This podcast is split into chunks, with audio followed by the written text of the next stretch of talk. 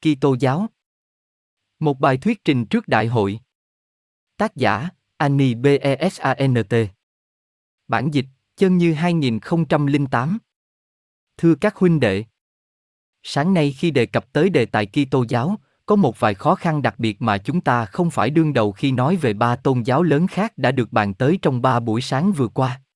Những khó khăn đặc biệt này xuất lộ từ một vài nguyên nhân riêng biệt. Trước tiên là có một sự mơ hồ lịch sử nào đó ảnh hưởng tới nguồn gốc của nó do những sự đấu tranh mà nó phải trải qua vào thời kỳ sơ khai, lúc mà người ta không giữ cẩn thận các sử liệu và khi một khối lượng khổng lồ các tài liệu giả mạo tá danh thánh thư được nêu ra, trước hết được chấp nhận một cách mù quáng nhiên hậu mới dần dần được sàng lọc. Sự mơ hồ không đáng kể lắm vì nó có thể nhanh chóng bị xua tan theo sự minh giải của kiến thức huyền bí, nhưng nếu ta thực hiện điều này thì nhiều Kitô hữu thời nay ắt cảm thấy cay đắng nặng nề dường như thể những điều cốt yếu trong tín ngưỡng của mình đang bị đả kích. Khó khăn lớn kế tiếp của chúng ta là sự khác nhau ghê gớm, hoặc nói cho đúng hơn những sự khác nhau ghê gớm, vốn chia rẽ các Kitô hữu với nhau sao cho việc người ta có thể đi theo bất cứ con đường nào chăng nữa thì rất có thể gặp phải một số phát biểu trong Kitô giáo bị thuyết giải một cách sai lạc bởi vì người ta không xét nó theo đường lối đặc biệt.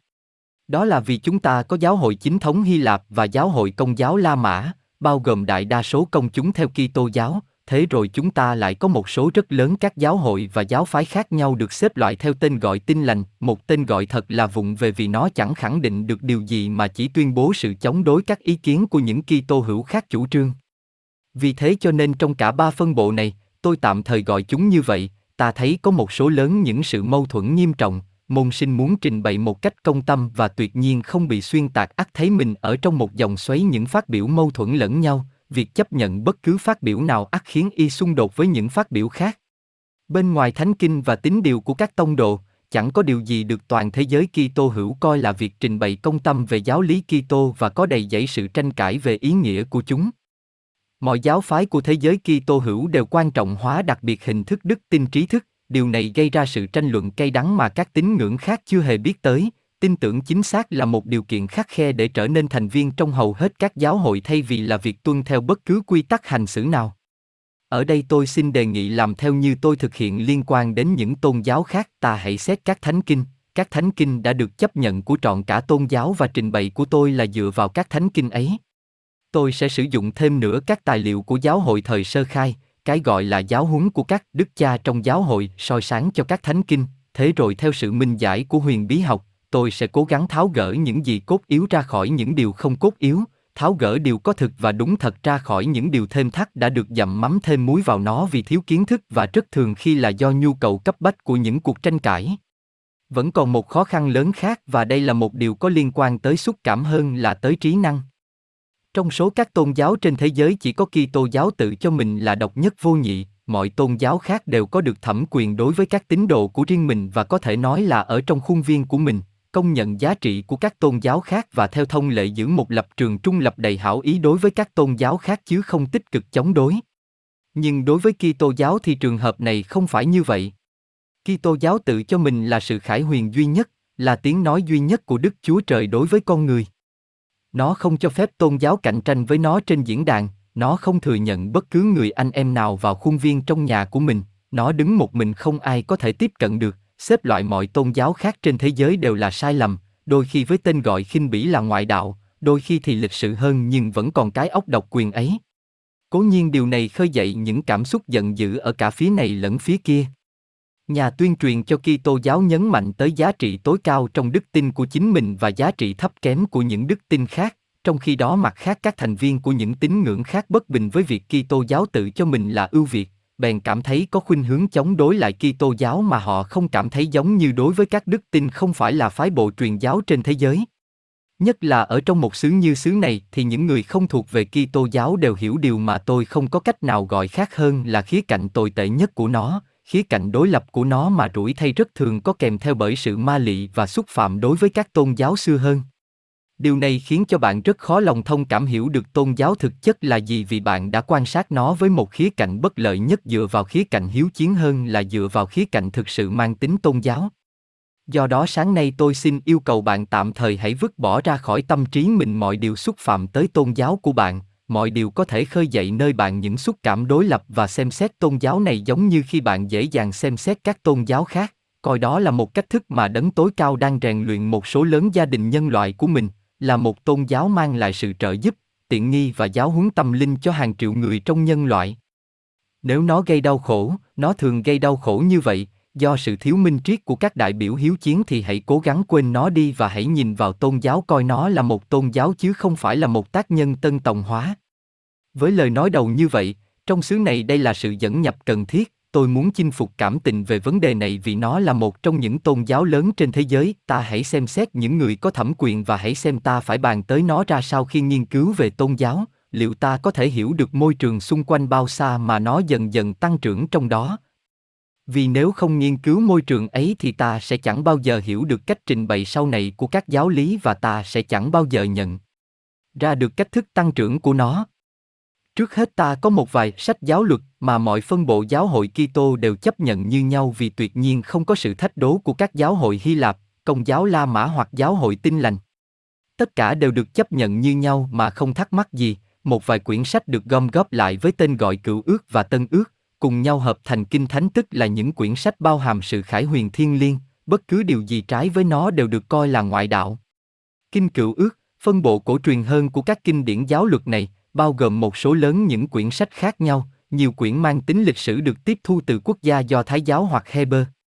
Tác phẩm của họ trải rộng qua một thời gian dài và sự nối tiếp những quyển sách này được đánh dấu bởi một sự tăng trưởng rất rõ rệt từ một tình trạng tương đối giả mang trong khi mà tôn giáo lại hẹp hòi, đầy những sự hiến tế có tính cách đặc biệt khát máu, mãi cho tới những thời kỳ sau này khi dân tộc Heber phần lớn đã tiếp xúc với những nền văn minh khác, đặc biệt là với những nền văn minh bị thống trị bởi tôn giáo Zoroaster. Tiếp thu vào tín ngưỡng của chính mình một quan niệm cao cả hơn và rộng lớn hơn về đấng thiên liêng mà ta thấy được trình bày trong những tác phẩm tiên tri. Những tác phẩm này bao gồm một số đoạn cao cả nhất nói về bản chất của Thượng Đế cũng như về tính công chính mà Thượng Đế đòi hỏi nơi con người. Bây giờ tôi đề cập tới những thứ này một cách chi tiết hơn, nhưng trước hết sẽ kết thúc vấn đề về những thẩm quyền. Trong kinh cựu ước, ta có những thánh vịnh vốn là những thánh ca có bản chất khá giống những thánh ca mà ta thấy trong các tôn giáo khác, giống như thánh ca trong kinh phệ đà hoặc Goethe trong bái hỏa giáo. Một số thánh ca được đánh dấu bởi tinh thần cao cả nhất và cao siêu nhất, một số thánh ca thuộc về giai đoạn sơ khai hơn, có tính cách cực kỳ hiếu chiến và tuyệt nhiên không luôn luôn rất tốt hoặc rất cao siêu về mặt đạo đức. Thế rồi ta xét tới những tài liệu bao gồm bên dưới tựa đề Tân Ước. Kinh này gồm bốn phúc âm, bao hàm cuộc đời của người sáng lập ra tôn giáo ấy, tường trình về giáo hội sơ khai, một số thánh thư mà các tín đồ viết cho các giáo phái khác thuộc giáo hội ấu thơ và một quyển sách tiên tri. Trong bản thân các phúc âm có tương đối ít giáo lý, ta có thể suy diễn ra một vài giáo lý từ đó nhưng có ít phát biểu có thẩm quyền, đúng hơn là ta thấy có một số lớn các huấn điều về luân lý, một số lớn các giáo huấn của đấng Kitô mang tính cách luân lý nhiều hơn triết học, thế rồi trong các thánh thư có chứa đựng hầu hết các phát biểu giáo điều phát họa các giáo lý về đức tin. Bên ngoài các giáo luật này được tuyển lựa ra từ một đống tài liệu xét về mặt kinh tân ước, ta có cái gọi là các kinh điển ngụy tác. Kinh điển ngụy tác của tín đồ do Thái giáo là những tác phẩm đặc biệt đáng chú ý, một trong những sách đó là sách Minh Triết, là một tài liệu cực kỳ hay ho và bộc lộ rất nhiều tính linh. Những sách này thường được tín đồ công giáo La Mã chấp nhận hoàn toàn hơn là các giáo hội tin lành. Trong các thánh kinh công giáo La Mã, chúng thường bị ràng buộc giữa kinh cựu ước và tân ước, trong khi đại đa số các kinh thánh của tin lành thì chúng bị loại bỏ, coi là không phải giáo luật. Kế đó chúng ta có một khối kinh ngụy tác liên quan tới giáo hội thời sơ khai, các phúc âm của Mary, của Peter, của Dêm V. V. Những câu chuyện về thời thơ ấu của Chúa Giêsu, câu chuyện về sinh hoạt sau này của Ngài, câu chuyện Ngài giáng xuống địa ngục, làm việc trong thế giới vô hình, một khối những tài liệu, rất nhiều tài liệu cực kỳ thú vị cho thấy tài liệu của Kitô giáo nguyên thủy thú vị và mang đầy tính giáo huấn đối với học viên. Cần được nghiên cứu nếu y muốn biết điều mà tôi có thể gọi là môi trường xung quanh trí thức của giáo hội thời sơ khai. Những thứ này không bao giờ được xếp chung với tác phẩm được gọi là kinh thánh, chúng tạo thành một kho tài liệu văn chương lớn, một số rất lớn tài liệu mà môn sinh phải đọc được nếu y muốn biết chút ít về Kitô giáo thời sơ khai. Cuối cùng thì chúng ta có một kho tài liệu bao la của các đức cha, của các giám mục, của các bậc đạo sư trong giáo hội thời sơ khai, đặc biệt lướt qua phần cuối cùng từ thế kỷ thứ hai sang thế kỷ thứ ba, thứ tư và thứ năm, một lần nữa đây là một khối lượng tài liệu đồ sộ, nếu ai không biết tới chúng thì y không đủ thẩm quyền để nêu ra ý kiến về giáo lý Kitô, y cũng chẳng thể tự cho mình là một bậc đạo sư hoặc người xiển dương Kitô giáo. Kho tài liệu này được những người có học thức nhất viết ra, những người mà giáo hội sau này đã từng phong thánh cho nhiều vị, chẳng hạn như Thánh Clement ở Alexandria, Thánh Irene và nhiều thánh khác. Đây là những tài liệu có giá trị đồ sộ nhằm tìm hiểu sự tăng trưởng của Kitô giáo, và nó phần lớn là do sự cẩu thả cực độ của giáo hội tin lành đối với chúng. Do sự vô minh dày đặc trong nội dung của chúng mà theo thông lệ ta thấy trong đám giáo sĩ tin lành ít học, đến nỗi Kitô giáo thường được trình bày theo một khía cạnh thô thiển, hẹp hòi và phản triết học, đến nỗi nhiều người có học thức bác bỏ nó vì nó dường như phi lý đối với họ. Nếu các giáo hội tin lành nghiên cứu kho tài liệu này, tín đồ công giáo La Mã chắc chắn là như vậy, thì họ ắt có nhiều ảnh hưởng hơn hiện nay đối với tầng lớp trí thức có văn hóa ở Âu Tây, vì trong tài liệu này ta có cơ sở triết học và siêu hình học của Kitô giáo. Thế nhưng bạn vượt ra ngoài phạm vi giáo hội Anh quốc thì bạn liệu biết tìm đâu ra nhiều giáo sĩ tin lành có học hoàn toàn thông thạo về những tài liệu này? Nếu bạn xâm nhập vào các giáo hội ly khai thì bạn rất hiếm khi gặp được một tu sĩ nghiên cứu chúng theo bất cứ cách nào, thế là bạn gặp một lớp người đặc biệt cứ nhắc lại phát biểu cho rằng thánh kinh và chỉ thánh kinh thôi mới là tôn giáo của tin lành. Kết quả của điều này là một dạng phản triết học nhất trong Kitô giáo, làm cho tâm trí của một số ít người biết suy tư mang tính trí thức và triết học hoàn toàn không tin cậy vào nó. Đối với truyền thuyết truyền khẩu, vì trong bốn phút âm bạn thấy phần lớn là truyền thuyết truyền khẩu bao hàm cuộc đời của nhà sáng lập, những truyền thuyết này được chọn lựa khá trễ vào thế kỷ thứ hai, được tập hợp lại dưới tên gọi của bốn trong số các đại tông đồ của giáo hội. Ta thấy rõ chúng được tuyển lựa từ nhiều tài liệu khác qua lời nói đầu của phúc âm thứ ba, trong đó tác giả bắt đầu bằng cách nói rằng, đó là vì người ta đã đảm nhiệm việc trình bày có trật tự lời tuyên bố về những điều mà chắc chắn là chúng ta tin nhất, ngay cả khi chúng được trao truyền cho chúng ta, thoạt kỳ thủy là những người chứng kiến tận mắt và những tu sĩ đối với linh từ. Tôi dường như cũng thấy hạnh phúc khi hoàn toàn thấu hiểu được mọi chuyện ngay từ đầu để viết cho bạn một cách.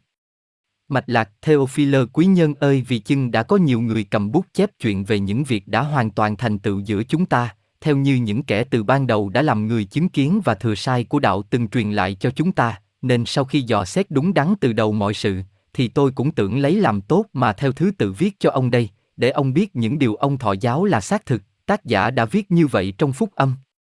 Thế mà đây là một điều quan trọng, nó chỉ đường cho bạn những bài tường thuật này được viết ra sao. Trước hết câu chuyện được truyền khẩu. Trong Kitô giáo, cũng như trong mọi tôn giáo khác, có một khối lớn truyền thuyết truyền khẩu, được truyền từ miệng này sang miệng kia chứ không được viết ra.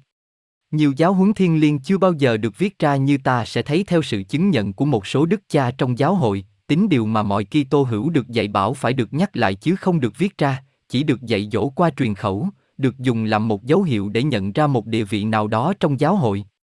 Thời kỳ giáo huấn truyền khẩu này vô cùng quan trọng và sự tồn tại của nó được chứng minh thêm nữa do trích dẫn của những phát biểu của Chúa Giêsu được trình bày qua các đức cha thời sơ khai nhất thông qua những người như Justin, Mati, Igatius, là người chăn chiên ở Hermas và những người khác. Họ trích dẫn lời nói của Chúa, gồm những câu mà ta không tìm thấy trong phúc âm giáo luật nhưng lại tìm thấy trong cái gọi là kinh ngụy tác. Phần giáo luật là những tuyển lựa từ một truyền thuyết rộng lớn hơn được kết tập lại vào một thời kỳ sau này. Ta ắt phải xét tới Clement ở Alexandria, một trong những vị cha vĩ đại nhất của giáo hội, xét tới Tertullian, tới Orai, họ đã để lại những tác phẩm đồ sộ giúp cho ta thấy tỉ mỉ tình trạng của giáo hội vào lúc đương thời và chúng ta sẽ tùy thuộc vào những thứ này để xác lập một vài lập trường căn bản, nếu không có chúng bạn sẽ đối xử bất công với Kitô giáo giống như ngày nay biết bao tín đồ của nó lại đối xử bất công với nó. Trước hết trong những lập trường sơ bộ này có việc phân chia giáo huấn Kitô giáo ra thành hai phần, phần được khải huyền và phần không được khải huyền, giáo lý công truyền và giáo lý bí truyền. Cách phân chia này tồn tại trong đám dân Heber. Họ ảnh hưởng rất nhiều tới truyền thuyết sơ khai của Kitô giáo và họ có một hệ thống bí mật mà ta biết với tên gọi là Kinh Kabbalah. Giờ đây tôi sẽ không nói tới nó mặc dù nó cũng được biết bởi môn sinh Kitô giáo tha thiết nhất.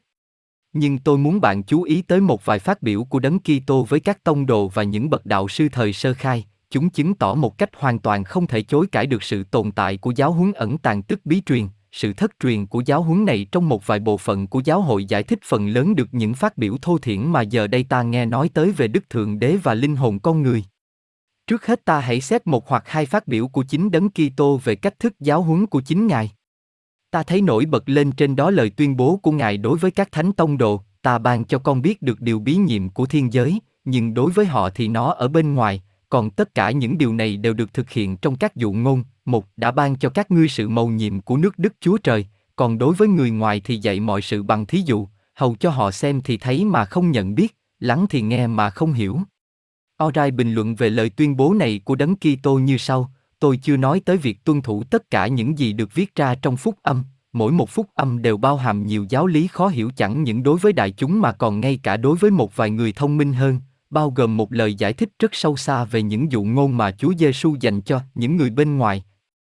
Trong khi Ngài dành việc trình bày trọn vẹn ý nghĩa của chúng cho những người đã vượt quá giai đoạn giáo huấn công truyền và họ đến với Ngài một cách riêng tư trong nhà. Và khi đạt đến mức hiểu được nó thì y mới chịu thần phục cái lý do tại sao một số người nghe nói là ở bên ngoài còn những người khác ở trong nhà hai. Thế là Orai đã vạch ra một sự phân biệt giữa những người ở bên ngoài, những người không có học, không biết chữ, quần chúng, họ chỉ được dạy phần căn bản sự thật dựa vào các dụ ngôn, còn những người ở trong nhà, các tông đồ và đệ tử mà ngôi lời của Thượng Đế đã được khải huyền trọn vẹn, người ta không trình bày các điều bí nhiệm của thiên giới cho thế giới bên ngoài. Thế rồi ta lại thấy Chúa Giêsu nói với các môn đồ những lời lẽ khiến cho ta không thể hiểu lầm, đừng quản điều gì linh thiêng cho lũ chó, đừng ném chuỗi ngọc trai cho lũ heo kẻo chúng dùng chân dẫm đạp lên chuỗi ngọc trai ấy. Ba, đừng bỏ vật thánh cho chó, cũng đừng quăng ngọc châu mình cho heo, kẻo nó dày đạp, rồi quay lại cắn xé các ngươi.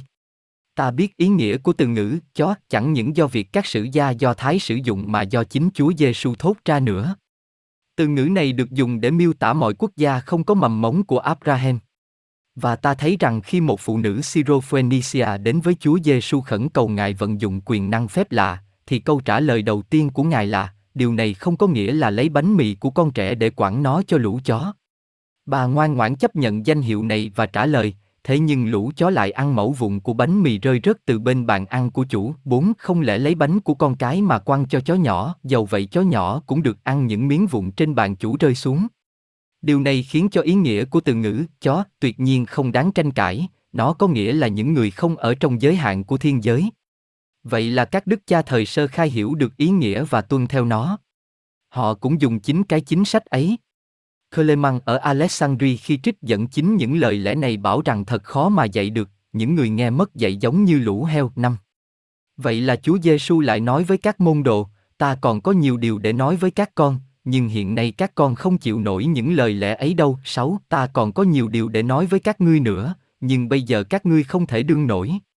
Theo truyền thuyết của các đức cha, Ngài vẫn còn lại trên trần thế sau khi đã phục sinh được 11 năm để dạy dỗ những điều bí mật cho các tông đồ. Thánh Cơ Lê có nói về tri thức linh thiêng này. Nó được nói ngay từ đầu là chỉ cho những kẻ nào hiểu được. Giờ đây khi đấng cứu thế đã dạy cho các tông đồ việc trình bày các kinh điển không được phép viết ra thì chúng cũng đã được trao truyền lại cho chúng ta. 7. Theo công vụ các tông đồ, thì Ngài chỉ ở lại trong 40 ngày, nhưng trong vòng 40 ngày này Ngài giáo huấn cho họ về những sự vật trong thiên giới. 8. Sau khi chịu khổ hại, Ngài lấy nhiều bằng cớ tự tỏ cho họ biết mình sống, trải 40 ngày từng hiện ra với họ, phán bảo những điều về nước Đức Chúa Trời và những giáo huấn này còn chưa được ghi chép lại. Trong các kinh điển giáo luật của giáo hội không có dấu vết gì về các giáo huấn này. Thật vậy, Orai đã nhận xét về chính sự kiện này cho rằng Chúa Giêsu đàm đạo với các môn đồ trong chốn riêng tư và nhất là trong những nơi ẩn dật bí mật liên quan tới phúc âm của Thượng Đế, nhưng những lời lẽ mà Ngài thốt ra đã không được bảo tồn chính. Cũng bằng cách ấy, ta thấy Thánh Paul cũng nói như vậy, Ngài nói với những người cải đạo thuộc giáo hội Corinth, hỡi các huynh đệ, ta không thể nói với các bạn về điều tâm linh mà phải nói về điều xác thịt, cũng như nói về hài nhi Kitô 10 anh em ơi, về phần tôi, tôi chẳng có thể nói với anh em như với người thuộc linh, nhưng như với người thuộc xác thịt, như với con trẻ trong Christ vậy. Lại nữa, chúng ta nói minh triết của Đức Chúa Trời một cách bí mật, ngay cả minh triết ẩn tàng, 11, nhưng chúng tôi giảng sự khôn ngoan của Đức Chúa Trời, là lẽ màu nhiệm vốn được giấu kín và chúng ta nói minh triết cho những người hoàn hảo. 12. Dầu vậy ở giữa những kẻ trọn vẹn chúng tôi cũng giảng sự khôn ngoan, không phải trong đám thường thường bậc trung mà trong đám toàn bích có một tên gọi được nhận rõ theo ý nghĩa chuyên môn xét theo các phát biểu của những đức cha. Những vị này đã được khai tâm vào các bí pháp và do đó được hoàn hảo trong nội bộ giáo hội. Tôi có thể trích dẫn những văn bản khác nhưng như thế cũng đủ rồi và chúng ta hãy chuyển sang việc thực hành của giáo hội vốn được trình bày nơi các đức cha. Clement ở Alexandria nêu rõ rằng trong các tác phẩm của mình, ông chỉ có ý định nhắc cho bạn đọc nhớ lại sự thật mà họ đã tiếp thu được trọn vẹn hơn trong cách trình bày khẩu truyền. Tôi thừa nhận rằng tài liệu về các kỹ yếu này của tôi vốn tầm thường khi so sánh với cái tinh thần đầy ân huệ mà tôi có đặc quyền được nghe. Nhưng có một hình ảnh gợi cho y nhớ lại cái nguyên hình đối với kẻ nào đã trúng đòn thiết 13, một câu mà mọi nhà huyền bí học đều hiểu được. Ông viết rằng người ta không mong ước rằng sẽ trình bày mọi thứ một cách không phân biệt cho mọi người tức là những lợi ích của Minh Triết được truyền thụ cho những người thậm chí ngay trong giấc mơ cũng không được tẩy rửa về linh hồn, vì không được phép trao truyền cho mọi kẻ ngẫu nhiên hành ngộ những điều chỉ thụ đắc được bằng những nỗ lực vất vả như thế, những điều bí nhiệm về ngôi lợi cũng không thể được phơi bày cho kẻ phàm phu. 14. Khi Celsus đã kích Kitô giáo là một hệ thống bí mật thì Orai trả lời rằng, thật hoàn toàn phi lý khi bảo rằng giáo lý Kitô là một hệ thống bí mật. Nhưng sẽ có một vài giáo lý không thể phổ biến cho đại chúng, những giáo lý này chỉ được khải huyền sau khi người ta đã dạy dỗ các giáo lý công truyền, đây đâu phải chỉ là đặc điểm của Kitô giáo không thôi mà còn là nét đặc thù của các hệ thống triết học, trong đó một vài sự thật mang tính cách công truyền còn lại những sự thật khác mang tính cách bí truyền. 15. Để bảo tồn trật tự đúng đắn, các Kitô hữu đã cải đạo được dẫn dắt lần lượt trải qua các giai đoạn khác nhau, thoạt tiên họ là những kẻ đi dự thính, rồi tới các tín đồ tân tòng để rồi sau khi được rửa tội, họ trở thành con chiên chính thức của giáo hội. Bên trong chính giáo hội cũng có các cấp, trước hết là các con chiên phổ thông, từ đám đó những người nào có cuộc sống trong sạch sẽ tiến lên cấp 2, bất cứ người nào trong sạch chẳng những thoát khỏi mọi ô nhiễm mà thoát khỏi điều được gọi là những sự vi phạm nhỏ nhặt hơn, thì kẻ đó sẽ được mạnh dạn khai tâm vào các bí pháp của Chúa Giêsu vốn đích thực chỉ được tiết lộ cho kẻ thánh thiện và trong sạch. Đấng đóng vai trò khai tâm theo các huấn điệu của Chúa Giêsu sẽ nói với những người trong lòng được rửa sạch như sau: trong một thời gian dài, kẻ nào mà phần hồn không còn ý thức về điều ác nữa và đặc biệt từ khi y tuân phục sự chữa trị của ngôi lời thì xin người như thế hãy nghe được những giáo huấn mà Chúa Giêsu nói trong chốn riêng tư cho các môn đồ chân chính của Ngài. 16. Đây là một vài người được tuyển lựa, từ nhiều người có ơn gọi và vượt ngoài đám đó còn có những người được tuyển lựa từ nhóm những người được tuyển lựa, có tri thức hoàn hảo và sống trong sự hoàn hảo chính đáng theo phúc âm 17. Tertullian phàn nàn về người ngoại đạo là họ không bảo toàn được thứ tự này mà đối xử với mọi người đều như nhau. Để bắt đầu thì ta có thể hoài nghi về kẻ tân tòng và tín đồ, họ đều cùng được tiếp cận như nhau, cùng được dự thính như nhau, cùng được cầu nguyện như nhau, thậm chí đó là những kẻ ngoại đạo nếu có bất kỳ điều nào xảy đến trong đám họ. Điều thánh thiện thì họ lại quẳng cho lũ chó, còn mớ ngọc trai của họ, mặc dù chắc chắn không phải là ngọc trai thực thì họ lại đem quẳng cho lũ heo 18. Ít ra thì một phần trong giáo huấn này có liên quan tới ý nghĩa chân thực của các thánh kinh vốn tuyệt nhiên được chấp nhận chỉ là những tài liệu lịch sử và luân lý giống như ngày nay. Orai giải thích và phát biểu của ông đặc biệt có giá trị, vì chính Sokka cũng khẳng định rằng ông là người xiển dương truyền thống thần bí của giáo hội 19. Ông khẳng định rằng thánh kinh có ba ý nghĩa, ý nghĩa xác thịt cho người phạm ý nghĩa phần hồn cho người có giáo dục hơn, ý nghĩa tinh thần cho kẻ hoàn hảo và ông đã trích dẫn những lời của thánh Paul mà ta có nhắc tới về minh triết của Đức Chúa Trời trong một điều bí nhiệm. Các câu chuyện là dành cho xác thịt và rất hữu ích cho kẻ đơn giản và dốt nát, nhưng người ta thường du nhập những điều phi lý để chứng tỏ rằng có một ý nghĩa ẩn tàng và các phúc âm không bao hàm suốt cả một lịch sử thuần túy các diễn biến quả thật đang bệnh vào nhau, theo bức thư này, nhưng không thực sự xảy ra. Bản thân các phúc âm đầy dẫy cùng một loại câu chuyện nghĩa là ma quỷ đưa Giêsu lên tới núi cao và bạn đọc chú ý có thể nhận thấy trong phúc âm vô số những đoạn khác giống như vậy, sao cho y ắt tin chắc rằng trong những câu chuyện được ghi lại theo sát nghĩa thì người ta đã xen vào những hoàn cảnh không đáng xảy ra. 20. Đủ thứ các đức cha đã nêu ra một số những lời bóng gió về phương pháp thuyết giải thánh kinh của mình, hiển nhiên là một hệ thống rất hoàn chỉnh vẫn hiện hữu, ít ra thì một trong những bí quyết là con số nhưng chúng tôi không có đủ thời giờ để đi theo cái lối mòn hấp dẫn này. Xét theo mục đích của mình, ta chỉ cần chứng tỏ rằng cũng giống như các tôn giáo lớn khác, Kitô giáo có giáo huấn bí mật hạn chế cho thiểu số. Giáo lý này phần lớn đã bị thất truyền trong trận lục vô minh quét qua Âu Châu sau khi đế quốc La Mã suy sụp và sự thuyết giải thô thiển tức giáo huấn dành cho đại chúng bèn thay thế cho những sự thật tâm linh mà chỉ một số ít người biết tới. Một vài mảnh vụn vẫn sống còn trong tầm kiểm soát của các giáo hội Hy Lạp và Latin, những biểu tượng và nghi thức vẫn còn nói tới sự hiện diện nguyên thủy của chúng, nhưng với vai trò là một giáo huấn theo hệ thống thì chúng đã biến mất bỏ lại Kitô giáo bị cắt xén hết sức mạnh của mình. Giờ đây người tin lành rất thường ưa kết án giáo huấn trừ phi đó là loại giáo huấn mà kẻ dốt nát nhất, thất học nhất và ấu trĩ nhất có thể hiểu được, và kết quả của chính sách này nơi các xứ tin lành chính là trong khi các giáo hội kiểm soát được người dốt nát thì họ không kiểm soát được những người có học hơn, đó là vì sự trình bày về thượng đế và thiên nhiên thỏa mãn được tâm trí của đứa trẻ, thỏa mãn được đầu óc của người hoàn toàn thiếu văn hóa và thiếu triết lý. Bao giờ ắt cũng là một sự biểu diễn làm cho tâm trí triết gia phải dội lại, những năng lực rộng lớn và sâu sắc hơn đòi hỏi một điều gì đó nhiều hơn mức thỏa mãn được những năng lực đang lố dạng của điều khác nữa. Bằng cách này Kitô giáo trở nên suy yếu đi, bằng cách này sự đa nghi đã phát triển rộng rãi và ta thấy con người vứt bỏ trọn cả Kitô giáo bởi vì việc trình bày chúng hoàn toàn không đáng cho giới trí thức lĩnh hội và bởi vì nó mâu thuẫn với những sự kiện rành rành nhất của khoa học. Giờ đây ta hãy vội và truy nguyên sự tiến hóa tôn giáo của quốc gia Heber để cho ta có thể hiểu được địa vị của đấng khai sáng ra Kitô giáo, quan niệm về Đức Chúa Trời thịnh hành trong thời của Ngài cũng như những sự thay đổi mà quan niệm ấy đã trải qua. Trong những quyển sách xưa cũ nhất của Thánh Kinh Heber, chúng ta có một quan niệm rất hạn hẹp về Thượng Đế và cho dù chúng có thể là sự thật đối với chư thần linh hạ đẳng, tương đối hẹp hòi về cá tính và hạn chế về quyền năng, mọi vị thần linh hạ đẳng đều tất nhiên phải như thế, thì một số ý tưởng này lại cực kỳ mang tính cách mạng khi chúng được áp dụng cho đấng thiên liêng tối cao và được trình bày là những sự mô tả về Thượng Đế duy nhất, ngôi lời tối cao.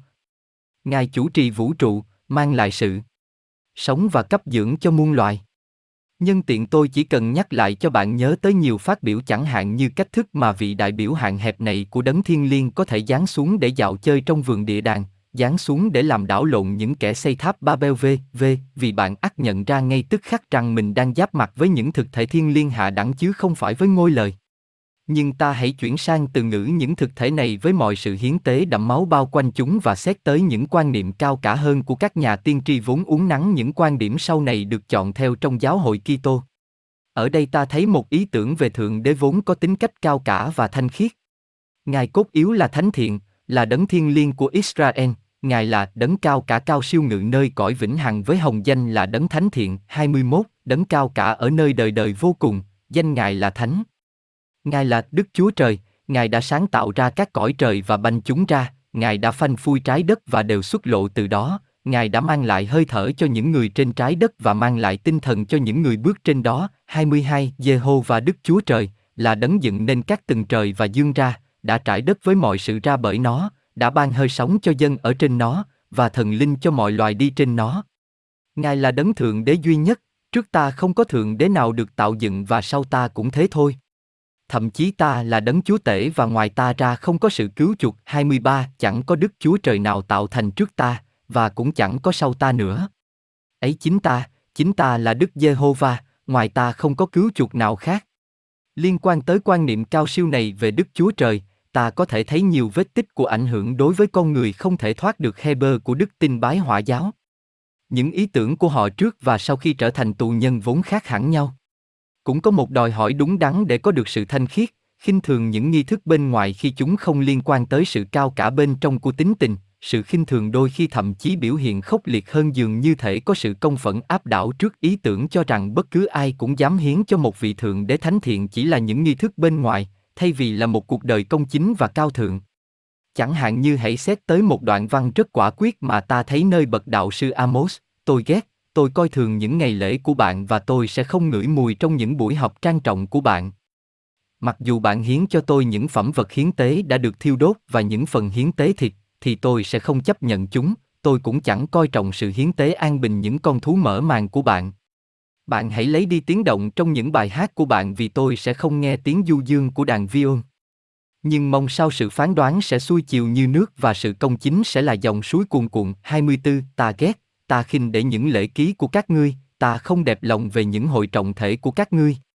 Dầu các ngươi dân những của lễ thiêu và của lễ chay cho ta, ta sẽ không nhận lấy, ta chẳng đoái xem những con thú mập về của lễ thú ăn các ngươi. Hãy làm cho tiếng của bài hát các ngươi xa khỏi ta ta không khứng nghe tiếng đờn cầm của các ngươi. Tha hãy làm cho sự chính trực chảy xuống như nước và sự công bình như sông lớn cuồn cuộn. Đó là tinh thần của các bậc đạo sư sau này. Bạn có thể xét một ví dụ khác của Isai nơi mà người ta đang phàn nàn rằng mặc dù họ ăn chay thì Thượng Đế vẫn không lắng nghe họ, họ đã làm cho thể xác và linh hồn mình đau khổ mà Ngài vẫn chẳng đoái hoài tới, thế rồi câu trả lời như xét từ trời rớt xuống trên núi Sinai, đâu phải việc bạn ăn chay như ngày nay mới khiến cho nguyện vọng của bạn được lắng nghe ở trên cao. Phải chăng đó là một sự ăn chay mà tôi đã lựa chọn, một ngày dành cho một người làm cho tâm hồn mình đau khổ, phải chăng việc cúi đầu như một cây hương bồ và trải ra vải bố cùng với tro than bên dưới y, liệu bạn có gọi đây là một cuộc trai giới và một ngày có thể chấp nhận được đối với đấng chúa tể? Phải chăng đây là trai giới mà tôi đã chọn, buông lỏng bàn tay làm chuyện độc ác, tháo gỡ đi những gánh nặng và để cho kẻ bị áp bức được giải thoát thì bạn sẽ phá vỡ được mọi gông cùng.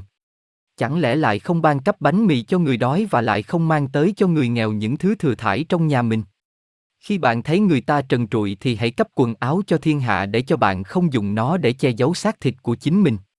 Thế rồi khi ánh sáng bừng lên vào buổi ban mai thì sức khỏe của bạn bộc phát mau lẹ, sự công chính của bạn sẽ đi trước bạn, sự vinh diệu của Chúa sẽ là phần thưởng của bạn. 25 Thật, các ngươi kiên ăn để tìm sự cãi cọ tranh cạnh, đến nỗi nắm tay đánh nhau cộc cằn, các ngươi kiên ăn trong ngày như vậy, thì tiếng các ngươi chẳng được nghe thấu nơi cao. Đó há phải là sự kiên ăn mà ta chọn lựa, há phải là ngày người ta dằn lòng mình đâu. cúi đầu như cây sậy, nằm trên bao gai và trên tro, đó há phải đều ngươi gọi là kiên ăn, là ngày đẹp lòng Đức Giê-hô-va sao?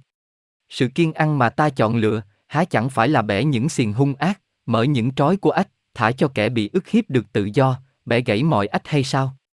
Há chẳng phải là chi bánh cho kẻ đói, đem những kẻ nghèo khổ đã bị đuổi đi về nhà mình, khi thấy kẻ trần truồng thì mặc cho, và chớ hề trớ trinh những kẻ cốt nhục mình hay sao? Bấy giờ sự sáng ngươi sẽ hừng lên như sự sáng ban mai, ngươi sẽ được chữa lành lập tức, sự công bình ngươi đi trước mặt ngươi, sự vinh hiển của Đức Giê-hô-va sẽ gìn giữ sau ngươi. Có một khía cạnh đạo đức xuất lộ vì nó xuất lộ đi xuất lộ lại nơi các bậc đạo sư này. Tôi sẽ chỉ cung cấp cho bạn một điều trích dẫn khác nữa, có thể nói là cho thấy môi trường tâm trí mà Chúa Giêsu được giáng sinh trong đó. Đây là một lời lẽ của bậc đạo sư Mika vốn tổng kết được bổn phận của con người. Bậc đạo sư tự hỏi mình làm thế nào để vui lòng Thượng Đế, liệu tôi sẽ đi tới trước đấng Chúa Trời và phủ phục trước đấng Thượng Đế? Phải chăng tôi sẽ mang tới trước mặt Ngài những đồ hiến tế đã được sử dụng với những con bê đã được một tuổi? Phải chăng Chúa sẽ bằng lòng với hàng ngàn con cừu đực hoặc với cả chục ngàn dòng sông dầu mỡ? Liệu tôi sẽ đưa ra đứa con trưởng của mình để cho tôi được xâm phạm vào thành quả của thân thể tôi vì tội lỗi của linh hồn tôi? Hỡi con người, Ngài đã chỉ cho ngươi thấy được điều tốt đẹp, và Chúa có đòi hỏi gì ngươi đâu ngoại trừ việc thực hiện một cách đúng đắn và yêu thương với lòng từ bi, bước đi khiêm tốn với Đức Chúa Trời của mình. 26. Đó là cái đạo đức mạnh mẽ và lành mạnh mà bạn thấy xuất lộ nơi các bậc đạo sư do Thái giáo sau này, nó ở nơi một quốc gia mà trong một chừng mực nào đó ít ra lại chịu ảnh hưởng của cái giáo huấn khiến Chúa Giêsu giáng sinh. Bây giờ ta hãy xem xét trong một lúc cái nhân vật đã làm say mê biết bao nhiêu tâm hồn, tình yêu và lòng ngưỡng mộ của biết bao thế hệ này tới thế hệ khác thuộc thế giới phương Tây đã xoắn bệnh xung quanh Ngài, ta hãy cố gắng nhận ra được công trình của Ngài phải thực hiện, sứ mệnh mà Ngài dự tính làm tròn. Một nền văn minh mới được chào đời, một bộc phát mới trong sinh hoạt của thế gian, những quốc gia non trẻ đầy sức sống, đầy nghị lực với trí năng siêu hình kém phát triển hơn khía cạnh thực tiễn của tâm trí, đang tiến lên hàng đầu và dần dần điều khiển vận mệnh của thế giới. Một dân tộc mạnh mẽ và sung sức, tràn đầy nhựa sống, tràn đầy sức mạnh, tràn đầy năng lực thực tiễn, đây là loại hình mà các quốc gia Âu Mỹ phải được khai sinh từ đó, đây là quốc gia, nói cho đúng hơn là giống dân, mà sự rèn luyện tôn giáo là vấn đề đặt ra trước đại đoàn huynh đệ trong coi sự tiến hóa tâm linh của con người. Người ta cần một tuyên ngôn sự thật xưa cũ khác nữa để rèn luyện như thế, một sứ giả của hội đoàn huynh đệ hùng mạnh ấy phải được nói tới những sự thật xưa cũ để có được sự rèn luyện và uốn nắn cái nền văn minh mới lố dạng ấy. Nó phải được rèn luyện như mọi sự rèn luyện khác và với một sự rèn luyện thích ứng những đặc trưng ấy. Vì thế cho nên bạn thấy trong Kitô giáo tương đối có ít lời tuyên bố của đấng Kitô về siêu hình học tinh tế mà nói nhiều tới luân lý, đạo đức cao cả, giáo huấn tâm linh thuộc một loại thực tiễn, quả thực là hầu như không có, điều về khoa học linh hồn. Điều này được dành cho giáo huấn bí truyền hạn chế trong những môn đồ ngay trước mắt của Ngài. Ta có thể nói là hãy bao quát địa hạt bắt đầu tôn giáo này thì mới tìm ra được một công cụ và sứ giả thích hợp của đại đoàn huynh đệ, họ đã chọn được một người thanh niên nổi bật lên do sự trong sạch, màu nhiệm và do lòng sùng tín sâu sắc, Chúa Giêsu mà sau này ta gọi là Đấng Kitô. Sứ mệnh của Ngài bắt đầu vào cái thời điểm cuộc đời Ngài được mô tả trong những phút âm là sự rửa tội, khi Ngài vào khoảng 30 tuổi. Vào thời kỳ đó, Theo bạn đọc thấy trong phúc âm thì thần khí của Thượng Đế giáng xuống Ngài và một giọng nói từ trên trời tuyên cáo Ngài là con của Chúa Trời và thiên hạ phải lắng nghe Ngài. 27 Khi chịu báp tên rồi, giê liền lên khỏi nước, kỳ các từng trời mở ra. Ngài thấy thánh linh của Đức Chúa Trời ngự xuống như bồ câu, đậu trên vai Ngài, và này, có tiếng từ trời phán rằng, đây là con yêu dấu của ta, đẹp lòng ta mọi đường. Tôi sẽ nói trong một lúc về cụm từ con của Chúa Trời, lúc tới mức bàn về sự thách đố của người do Thái giáo khi Ngài đòi hỏi địa vị ấy. Ta chỉ cần nhận thức rằng theo quan điểm được nêu ra trong câu chuyện về đời sinh hoạt của Ngài, nhiệm kỳ tu của Ngài bắt đầu khi Ngài được 30 tuổi, khi sự biểu lộ đặc biệt này xảy ra, Xét theo quan điểm huyền bí thì đó là cách thức ẩn dụ khi người ta chọn thanh niên này là sứ giả cho giáo huấn thiên liêng mà ta cần miêu tả và biểu diễn việc mang lại sự giác ngộ cho Ngài khiến Ngài thích hợp là một bậc đạo sư thiên liêng đối với loài người. Chỉ nội trong ba năm, Ngài sống cuộc đời của một bậc đạo sư, một cuộc đời đẹp đẽ thanh khiết, rực rỡ với tình thương, lòng từ bi và mọi phẩm tính âu yếm nhất trong tâm hồn con người. Ta thấy Ngài đi lang thang trên vùng đất Palestine, làm cho người chết sống lại, tạm gọi như vậy, chữa lành bệnh cho người đau ốm, làm cho kẻ mù lòa sáng mắt ra, thiên hạ gọi những sự chữa trị này là phép lạ. Nhưng nơi họ chẳng có điều gì đáng ngạc nhiên đối với huyền bí gia, vì y vốn quen thuộc với những hành động như thế, y biết được những quyền năng để thực hiện những hành động ấy. Đó là vì chưa bao giờ có một bậc đại đạo sư giáng trần, đấng có quyền năng tinh thần phát triển nơi Ngài, Ngài không phải là một bậc đạo sư đối với bản chất thể xác, bản chất này tuân theo Ngài và vâng chịu ý chí của Ngài. Cái gọi là những phép lạ này chẳng qua chỉ là việc sử dụng một vài quyền năng ẩn tàng trong thiên nhiên để mang lại một vài kết quả nơi ngoại giới, những phép lạ chữa bệnh này, làm cho người mù sáng mắt ra về, về. Được thực hiện rất lâu trước khi đấng Kitô Giáng sinh và đã được nhiều người lặp lại hết năm này sang năm khác, cho nên bản thân đấng Kitô cũng coi thường chúng khi Ngài nhắc tới chúng trước mặt các môn đồ, các con sẽ làm được những công trình vĩ đại hơn nữa bởi vì ta đi về cùng cha. 28 Quả thật, quả thật ta nói cùng các ngươi, ai tin ta cũng sẽ làm việc ta làm, lại làm việc lớn hơn nữa, vì ta đi về cùng cha. Ngài để dành nó lại như là dấu ấn của những người có đức tin thật sự, có đức tin sống động nơi Ngài, cho nên Ngài có thể tóm lấy những con rắn, uống thuốc độc mà không bị hại. 29. Những kẻ tin sẽ có dấu hiệu lạ này cặp theo, họ sẽ nhân danh ta mà đuổi quỷ, nói tiếng mới, bắt rắn, uống giống độc chi cũng hẳn chẳng hại gì, đặt tay trên kẻ đau yếu, thì kẻ ấy sẽ lành. Đây là một điểm đặc biệt thuộc về mọi điểm đạo đồ muốn vận dụng quyền năng và việc thiếu vắng đặc điểm ấy ít ra trong một số phân bộ của giáo hội cho thấy rằng họ đánh mất cái đức tin sống động mà bậc thầy của chính họ đã phô diễn những quyền năng này ra thành biểu tượng và biểu hiện bên ngoài. Theo như tôi có nói, cuộc đời của Chúa Giêsu là một cuộc đời đẹp đẽ.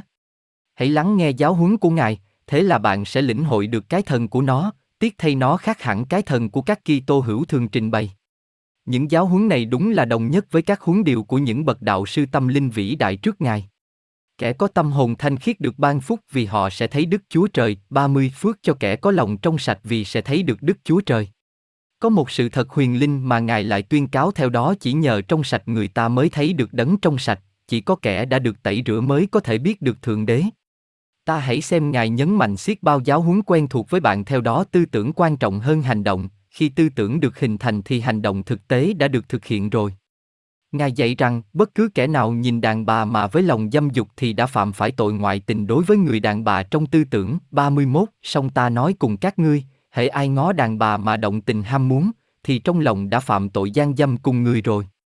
Ta lại xét tới cái giáo huấn quen thuộc như thế trong giáo huấn của Đức Bàn Cổ, do ra xét và Đức Phật, hãy yêu thương kẻ thù của mình, hãy ban phúc cho những kẻ nguyền rủa con, hãy đối xử tốt với những kẻ thù ghét con, hãy cầu nguyện cho những kẻ lợi dụng con và khinh thường con, hành hạ con để cho con có thể là con trẻ của đấng từ phụ vốn ở trên trời, đó là vì Ngài khiến cho mặt trời của mình vượt cao trên điều ác và điều thiện.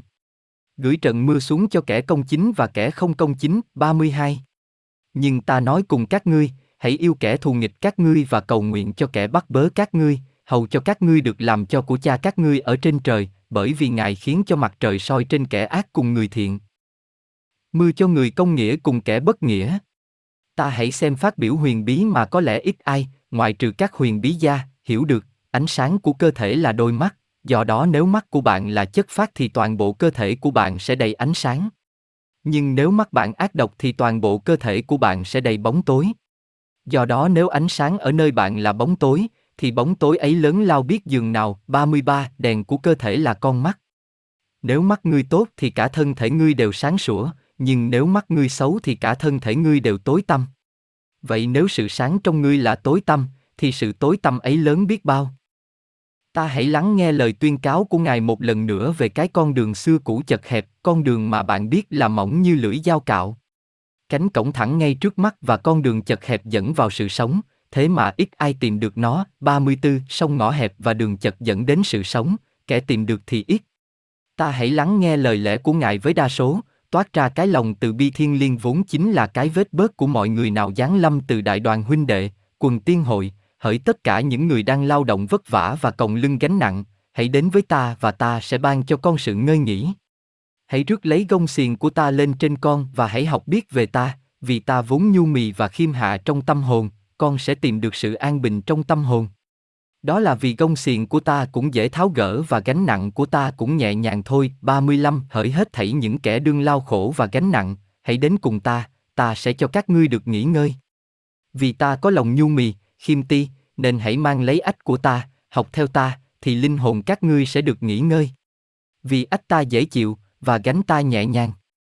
Ta hãy xem Ngài kiểm soát các môn đồ khi họ cố gắng xua đuổi những bà mẹ nào mang con tới cho Ngài mà Ngài có thể ban phúc cho họ, hỡi những đứa trẻ đau khổ, không được cấm chúng đến với ta, vì thiên giới vốn dành cho chúng. 36. Hãy để con trẻ đến cùng ta, đừng cấm chúng nó, vì nước trời thuộc về những kẻ giống như chúng nó. Và có một lần Ngài chọn một đứa trẻ con, đặt nó giữa đám đông để nêu gương cho các môn đồ về lòng khiêm hạ và tuân phục. Ta hãy xét tới cái giáo huấn nghiêm khắc này cũng lại chính xác dựa theo đường lối về giáo huấn huyền bí cổ truyền, nó bảo rằng sự gắn bó với những sự vật trần thế gây thiệt hại chết người cho sự tiến bộ trong đời sống tinh thần. Khi một thanh niên đến với Ngài để hỏi xem làm sao đạt được sự sống đời đời thì câu trả lời đầu tiên của Ngài là theo công truyền, con hãy tuân thủ những điều răng cấm. Người thanh niên trả lời rằng, con đã tuân theo những giới răng này từ tấm bé, vậy con còn thiếu điều gì nữa? Rồi tới một yêu cầu nghiêm khắc hơn, nếu con đã hoàn hảo rồi thì con hãy đi bán hết những gì con sở hữu, bố thí cho người nghèo để con có được kho báu trên trời, rồi hãy đến đây theo ta. Người thanh niên buồn rầu bỏ đi, vì y có nhiều tài sản sở hữu. Thế rồi bậc đạo sư huyền bí nhấn mạnh tới giáo huấn này với các môn đồ, một người giàu khó lòng bước vào thiên giới. Con lạc đà chui qua lỗ kim còn dễ hơn một người giàu nhập vào thiên giới. 37. Nếu ngươi muốn được trọn vẹn, hãy đi bán hết của cải ngươi mà cho kẻ nghèo, thì ngươi sẽ có của báu ở trên trời, rồi hãy đến theo ta, ta lại nói cùng các ngươi, lạc đà chui qua lỗ kim còn dễ hơn người giàu vào nước Đức Chúa Trời. Vậy là bằng cách này Ngài đã giảng dạy cùng một đạo đức thời xưa về giáo huấn quen thuộc xiết bao cho tất cả chúng ta, giáo huấn của các bậc sáng lập ra mọi tôn giáo thời xưa. Chúng ta truy nguyên được Ngài cũng như các bậc tiền bối của Ngài qua việc giảng dạy bằng dụ ngôn, Ngài luôn luôn nhắc tới dụ ngôn khi ngỏ lời trước đại chúng. Ngài nói hết dụ ngôn này tới dụ ngôn khác, mỗi dụ ngôn bao hàm một viên ngọc quý nào đó về sự thật tâm linh. Có lẽ dụ ngôn làm sao động tâm hồn của giáo hội Kitô, chinh phục được lòng người mãi mãi vì nó thật đẹp đẽ và âu yếm, đó là dụ ngôn về con cừu bị thất lạc trong hoang mạc mà người chăn chiên cần mẫn đi tìm mãi cho tới khi tìm thấy nó, và khi đã tìm ra rồi thì y vui mừng vác nó trên vai. Và khi về nhà thì y tụ tập bạn bè láng giềng lại nói với họ hãy góp vui với tôi, vì tôi đã tìm ra con cừu bị thất lạc. Tôi xin nói với các bạn cũng vậy, niềm vui trên cõi trời sẽ đến với kẻ tội lỗi biết ăn năn còn hơn là đến với 99 người đúng đắn không cần tới sự ăn năn. 38. Trong vòng các ngươi, người nào có 100 con chiên mà mất một con, thì há chẳng để 99 con lại nơi đồng vắng, rồi đi tìm con đã mất cho kỳ được sao? Đấng chủ chăn phước lành là một trong những hồng danh được ưa dùng để chỉ đấng Kitô trong khắp giáo hội Kitô. Bạn có thể thấy ngài trong những bức tranh, bạn có thể thấy ngài trong những cánh cửa sổ vẽ của các nhà thờ và nhà thờ chính. Người ta vẽ đấng chủ chăn phước lành khoác trên vai con chiên bị thất lạc mà ngài đã tìm thấy, mang về nhà đem lại niềm vui cho bãi rào thành cái chuồng chăn những con cừu khác. Giáo lý của ngài về thiên giới đã bị xuyên tạc rất nhiều, nhưng người ta hiểu rõ nó trong thời giáo hội sơ khai. Đó là một cõi giới mà con người được mời gọi vào và người ta đã vạch rõ những giai đoạn trong đó. Con người phải trong sạch trước khi được phép nhập vào thiên giới, họ phải có đức tin, đó là một điều thiết yếu trước khi họ có thể đến với thiên giới, họ phải thêm tri thức vào cho đức tin bằng không thì họ sẽ chẳng thể đạt tới cấp cao, minh triết phải nối tiếp tri thức bằng không thì chúng vẫn chưa hoàn hảo, người ta hứa hẹn sự bất tử như thế cho mọi người, tức là việc chinh phục được sự chết, không còn đi ra ngoài nữa. Đó là vì như ta thấy hiện nay, Kitô giáo thời sơ khai có dạy giáo lý cổ truyền luân hồi, vì thế cho nên có một lúc người ta khắc phục được sự chết và con người không đi ra khỏi đền thờ của Thượng Đế nữa. Khi họ đã trở nên hoàn hảo, làm chủ được các điều bí mật của thiên giới. Như vậy là Chúa Giêsu đã trải qua ba năm ngắn ngủi nhằm dạy dỗ, chữa bệnh và giúp đỡ cho mọi người nào đang cần tới. Thánh Peter tổng kết cuộc đời của Ngài như sau, Ngài đi lang thang để làm phúc, 39. thế nào Đức Chúa Trời lấy thánh linh và quyền năng sức giàu cho Giêsu ở Nazareth, rồi Ngài trải khắp nơi làm lành và chữa mọi kẻ bị ma quỷ áp chế, vì Đức Chúa Trời ở cùng Ngài, cuộc đời Ngài rất ngắn ngủi, tại sao vậy? Bởi vì các dân tộc mà Ngài đến với họ để mang lại thông điệp về tình huynh đệ, đi tới một dân tộc như thế, khốc liệt, cuồng tín, hà khắc và ngu tín về tôn giáo của chính mình thì ắt chỉ có thể có một kết quả duy nhất, luật phạm thượng khắc khe của họ được đưa vào tác động và ngài bị hạ sát bởi sự oán thù và ác ý, đôi khi ngày nay người ta thắc mắc, tại sao các chân sư lại vẫn còn ẩn tàng? Tại sao các ngài lại đứng đằng sau bức màn và từ chối xuất hiện ở chốn vãng lai của con người? Bởi vì chừng nào con người còn chưa học trở lại được sự tôn kính thời xưa vốn tôn một bậc sứ giả của chư thần linh lên thành một nhân vật thánh thiện, và vây quanh ngài bằng tình thương, sự kính cẩn và sự tôn thờ, thì các chân sư minh triết không thể xuất hiện để kích động những cơn đam mê giận dữ của con người vì ganh ghét với sự trong sạch của các ngài, vì thù địch với sinh hoạt tâm linh của các ngài. Đấng Christ là đấng cuối cùng trong các sứ giả vĩ đại được biệt phái tới cho thế gian và những người được Ngài giáng lâm lại sát hại Ngài khi mới trải qua ba năm sinh hoạt giữa công chúng, họ ghét Ngài về một sự trong sạch, dường như đối với họ là một sự sỉ nhục cho sự không trong sạch của chính mình, và họ ghét Ngài vì một sự cao cả vốn là lời của trách đối với sự nhỏ nhen của họ. Giờ đây ta xét tới sự phấn đấu của giáo hội thời sơ khai. Phúc âm của tình thương và lòng từ bi nhanh chóng lan tỏa trong số người nghèo được truyền bá chậm hơn trong đám người có giáo dục cao nhờ vào giáo huấn bí truyền, và ta thấy hội đoàn huynh đệ đã nỗ lực lớn lao trong ba thế kỷ đầu tiên sau công nguyên. Có một sự phấn đấu giữa học thức và sự dốt nát, một sự đấu tranh giữa tri thức và mê tín dị đoan. Nó diễn ra khốc liệt và cường bạo với trung tâm điểm chính là Alexandria, vì các chiến sĩ của nó một đằng là môn đồ phái ngộ đạo, một đằng là đại khối Kitô hữu. Khi bạn truy nguyên câu chuyện này thì bạn ắt thấy các bậc đạo sư phái ngộ đạo vĩ đại, cố gắng du nhập minh triết của phương Đông bên dưới những tên gọi mới để đưa vào tôn giáo mới gần đây nhất này, dự tính mượn phương tiện hiện đại của nó. Valentin vĩ đại đã viết sách khải huyền về minh triết tức Pistis Sophia, kho báu vĩ đại nhất về huyền bí học cổ truyền của Kitô giáo, giờ đây được phổ biến cho thế giới nói tiếng Anh qua bản dịch của ông J. R. S. Met, thư ký của chi bộ Âu Châu thuộc Hội Thông Thiên học. Trong phần dẫn nhập ông Met có viết như sau, thế rồi ta hãy xét tới phong trào vào năm 150 sau công nguyên. Vào thời đó Logia nguyên thủy tức Urevanji của Kitô giáo đã biến mất, và phúc âm yếu lược đều được đưa vào trong khuôn khổ của sinh hoạt truyền thống của bậc thầy vĩ đại về đức tin. Đợt sóng triều bình dân của tôn giáo mới đã độc quyền xuất phát từ đại dương truyền thống do Thái giáo và đang nhấn chìm một quan niệm phổ quát về Kitô giáo trong cùng một trận lục không khoan dung và độc quyền vốn đã đặc trưng cho quốc gia Heber trong suốt cả lịch sử trước kia của nó. Hiện tượng đáng ngạc nhiên này giờ đây đang thu hút sự chú ý của những tâm trí chẳng những tài khéo về triết lý của các trường phái mà còn thấm nhuần tinh thần chiết trung của một thông thiên học phổ biến toàn cầu và một tri thức về các giáo lý nội môn của các tôn giáo thời xưa. Những người như thế nghĩ rằng họ thấy trong phúc âm Kitô giáo có một sự tương tự về giáo lý và tính phổ biến đại đồng vũ trụ vốn cùng huyết thống với giáo huấn nội môn của các tín ngưỡng thời xưa, họ khởi công ra sức kiểm soát những khuynh hướng độc quyền và hẹp hòi mà họ thấy phát triển nhanh chóng xiết bao trong nhóm người ít có học thức hơn, họ khiến cho đức tin cao siêu hơn tri thức, thậm chí đạt tới mức công khai kết án mọi hình thức tôn giáo khác. Nói móc mỉa mọi triết lý và nền giáo dục. 40. Cuộc đấu tranh nổ ra giữa những người này và đại chúng, thật ra đại chúng được dẫn dắt bởi một số người có học thức và minh triết, nó chấm dứt qua sự thành công của đại chúng thất học khiến cho trục xuất ra khỏi giáo hội các môn đồ ngộ đạo có học hơn và đầy triết lý hơn, từ đó trở đi họ còn bị ngăn cấm theo dạng tà thuyết. Giáo hội xuất lộ từ cuộc đấu tranh ấy vẫn có đủ tôn giáo chân chính bị bỏ lại để rèn luyện và nâng cao tâm hồn, nhưng không đủ để biện minh cho minh triết của thời đại V.V. Nó làm xuất hiện trong cuộc đấu tranh ấy lòng sùng tín đối với đấng cờ rít cá nhân, con người thượng đế vốn là đối tượng của sự thờ cúng nhiệt thành nhất và đam mê nhất. Như tôi có nói, trong cái sự khải huyền đấng thiên liêng ấy có một điều mà con tim đang khao khát, tiếc thay nó không có đủ để chế ngự trí năng, để trui rèn được tâm trí triết học. Kết quả là thời đại hắc ám giáng xuống Âu Châu, thời đại hắc ám đã được gọi đúng đắn và thích hợp như vậy trong lịch sử, còn tri thức bí truyền của giáo hội sơ khai đã biến mất, các đức cha thậm chí đã bị quên lãng hết ngoại trừ trong các tu viện nơi mà người ta vẫn còn nghiên cứu các ngài và từ đó trở đi thỉnh thoảng giáo hội công giáo La Mã lại cung cấp cho thế gian các vị tiến sĩ thần học và siêu hình học. Ta có thể thấy bằng cách nào mà trong thời kỳ hắc ám này các giáo lý đã bị bẻ quạt và xuyên tạc, làm thế nào mà một số giáo lý lại đâm ra nổi loạn chống lại lý trí và lương tâm dưới dạng được trình bày.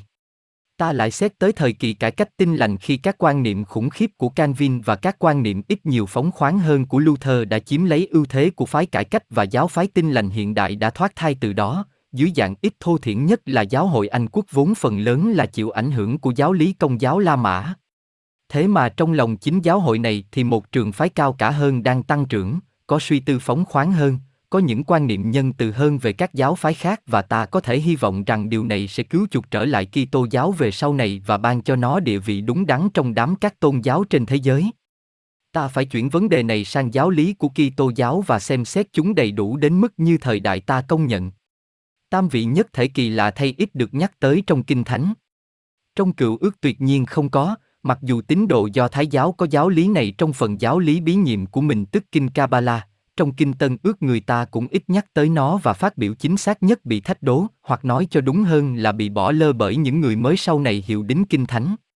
Phát biểu này rất chính xác, có ba ngôi được ghi khắc trên trời, ngôi cha, ngôi lời và ngôi thánh thần và ba ngôi này chỉ là một, 41, ấy là thánh linh làm chứng, vì thánh linh là lẽ thật. Bởi có ba làm chứng, thánh linh, nước và huyết, cả ba đều chăm về một.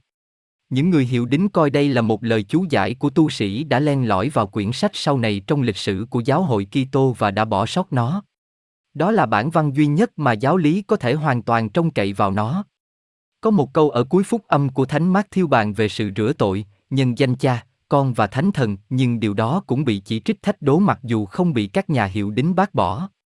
Trong giáo hội thời sơ khai có một sự đấu tranh về giáo lý này trở nên phức tạp do sự thần thánh hóa Chúa Giêsu thành ra ngôi hai, nhưng cuối cùng nó xuất lộ từ cuộc đấu tranh ấy dưới một dạng mà ta có thể nhận ra là giáo lý cổ truyền, ngôi cha, tồn tại, cội nguồn của mọi sự sống, ngôi con được sinh ra và là phân thân của Ngài, có bản chất lưỡng bội của cả Thượng Đế lẫn con người, đặc tánh lưỡng bội ấy bao giờ cũng là đặc trưng của Thượng Đế ngôi hai. Tức ngôi thứ nhì trong tam vị nhất thể. Các thế giới đều do ngôi hai tạo ra, nếu không có ngôi hai thì trong vũ trụ biểu lộ chẳng thể tạo ra được điều gì, ngôi ba vốn kém xác định hơn, đó là ngôi thánh thần, trí tuệ vũ trụ, tức minh triết vũ trụ. Như tôi có nói, trong giáo hội có một sự đấu tranh. Một số người tranh cãi về học thuyết một thể ba ngôi, những người khác lại bên vực nó và cuối cùng thì giáo lý cổ truyền xuất lộ chiến thắng trong cuộc tranh đấu ấy và trở thành học thuyết chính thống của giáo hội. Thế rồi nó được tuyên bố đầy thẩm quyền trong tín điều Athanasian, và mặc dù có một số điều khoản của nó đáng bị phản đối, tính điều ấy vẫn trình bày một trong những cách xiển dương hay ho nhất về siêu hình học của giáo lý hiện hữu trong Kitô giáo. Tôi nhắc lại nó vì trong đó có gợi ra một cách mơ hồ và không rõ ràng một điều gì đó ẩn sau tam vị nhất thể, cũng được nói bóng gió ở đây đó trong lộ trình của các thánh kinh Kitô giáo. Người ta bảo rằng bản thể thiên liêng vốn chỉ có một. Người ta cảnh báo tín đồ rằng họ không được lẫn lộn ba ngôi trong tam vị nhất thể, nhưng họ cũng không được phân chia bản thể, tính đơn nhất vốn làm nền tảng cho ba ngôi. Ba ngôi chỉ là sự biểu lộ của nhất nguyên. Một nhà thần học công giáo La Mã nêu rõ rằng từ ngữ ngôi có từ nguyên là person, tức cái mặt nạ, và điều này ắt phải hàm ý rằng đằng sau cái mặt nạ có thực tại chưa được hiển lộ, thượng đế ẩn tàng, mà chẳng ai biết. Có một sự gợi ý về điều chưa ai biết này trong câu kinh thuộc Thánh Thư Gióp, liệu bạn có tìm ra được Thượng Đế bằng cách lùng sục hay chăng? 42 Nếu ông dò xét, há có thể hiểu biết được sự sâu nhiệm của Đức Chúa Trời và thấu rõ đấng toàn năng sao? Hơn một lần trong thánh thư giúp người ta thấy gợi ta thắc mắc này về đấng không ai biết được, về Thượng Đế chưa được khải huyền xét theo bản chất và bản thể. Thế rồi từ tam nguyên giáng xuống ta có bảy chân linh trước ngai Thượng Đế, 43 cũng có bảy ngọn đèn bằng lửa cháy trước ngai, tức là bảy linh của Đức Chúa Trời. Đây là bảy vị thần linh vĩ đại của thất đại, bảy nguyên tố, quen thuộc với chúng ta trong Ấn Độ giáo xét về mặt ngũ đại, năm vị thần linh của năm hành đã biểu lộ, ở đây người ta nhắc tới trọn cả thất đại.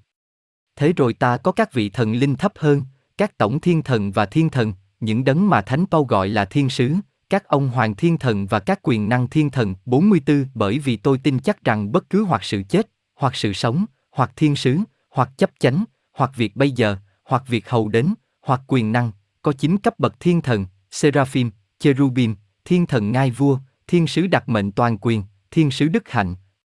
thiên sứ quyền năng, thiên sứ hoàng gia, tổng thiên, thần và thiên thần.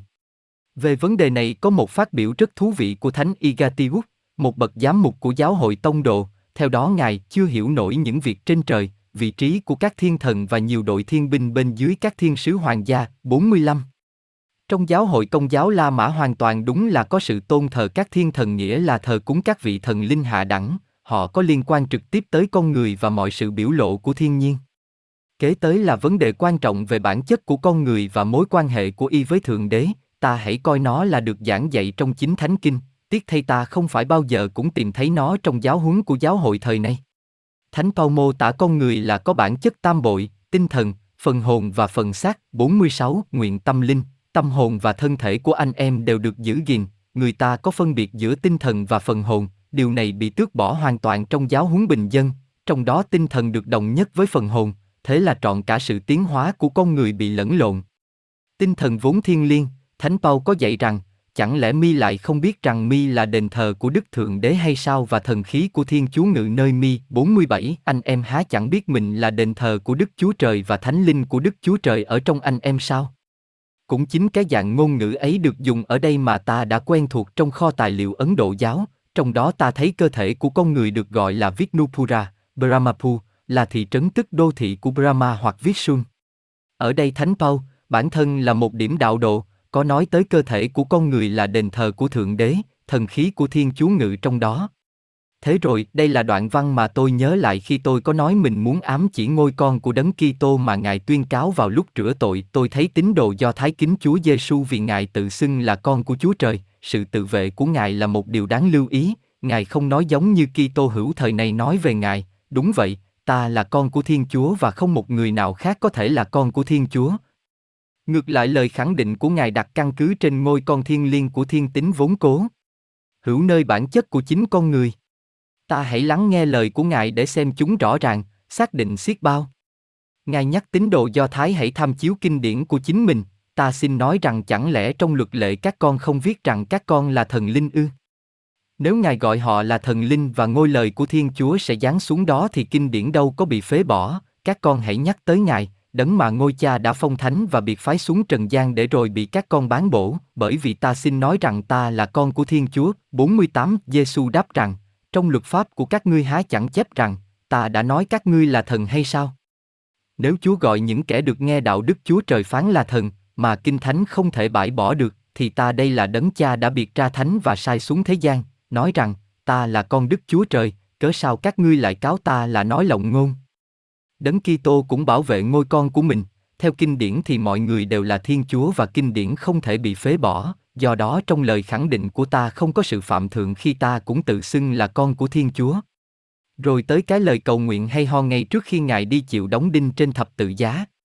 Ngài đang cầu nguyện với cha về tương lai của giáo hội.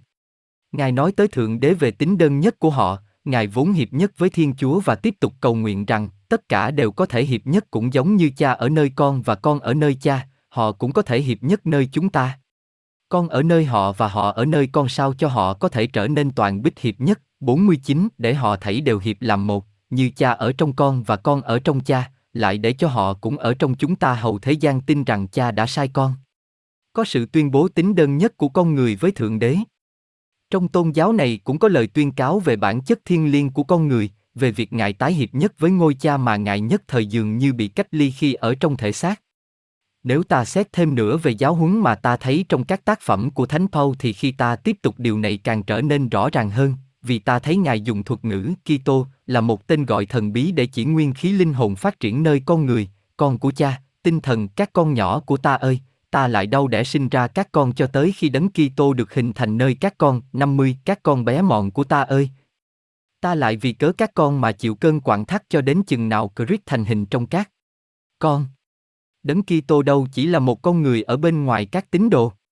Ngài phải được hình thành là anh nhi bên trong tử cung nơi tâm hồn của mỗi một tín đồ. Và cái đấng Kitô này phải được sinh ra nơi môn đồ ắt tăng trưởng phát triển bên trong y mãi cho đến khi cuối cùng con người đạt tới mức đo lường được tầm cỡ viên mãn của Kitô 51 cho đến chừng chúng ta thảy đều đạt đến sự hiệp một của đức tin và của sự thông biết con Đức Chúa Trời mà nên bậc thành nhân, được tầm thước, vóc dạc theo sự đầy đủ của đấng Christ. Họ phải trở thành Thiên Chúa biểu lộ, họ phải trở thành Thiên Chúa biểu hiện bằng xương bằng thịt. Đó là giáo huấn của Kitô giáo tông đồ mà các tác giả thời này đã cắt xén một cách đáng buồn khi trình bày nó ra. Và người ta có dạy rằng vạn vật cuối cùng phải hòa lẫn vào Thượng Đế. Liệu bạn có giả định rằng giáo huấn về sự hiệp nhất hoặc hòa lẫn với Brahman là một giáo huấn mà Kitô giáo không có?